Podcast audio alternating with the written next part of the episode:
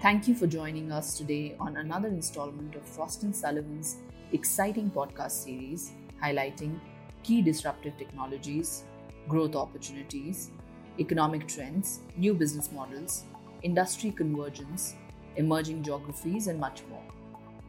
I'm Arushi Thakur Upadhyay, Associate Director, part of the Industrial Research Team. I will be talking about upcoming trends in telecom test and measurement market in India that highlights key disruptive technologies like 5G, opportunities for telecom testing, and new business models. India offers a huge opportunity for the T&M equipment market, which can be primarily attributed to the growth of electronic industry, government initiatives, and technology advancements. The market size for general purpose T&M equipment was about USD 220 million for the financial year 2018. New developments such as the IoT, millimeter wave frequency, and 5G have led to significant changes in requirements for test equipment, thus opening up new opportunities for T&M vendors. India currently has the world's second largest subscriber base of 1.2 billion.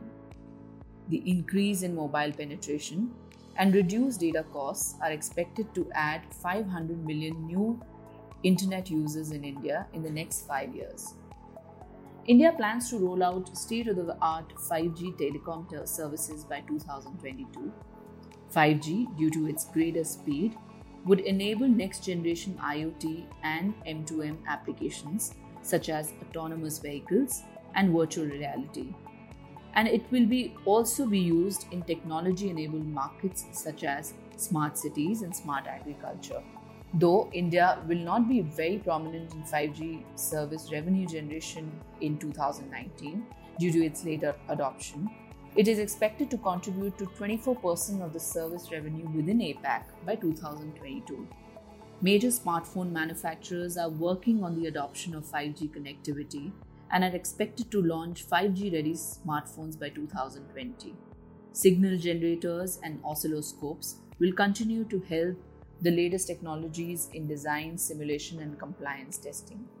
The four key emerging trends in telecom T&M would be smart testing for smart devices, software defined testing, shift from capex to opex model gaining momentum, and network function virtualizations.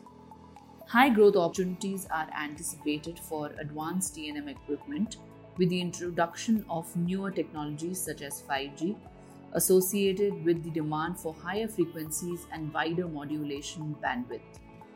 On that note, I hope you have enjoyed this session.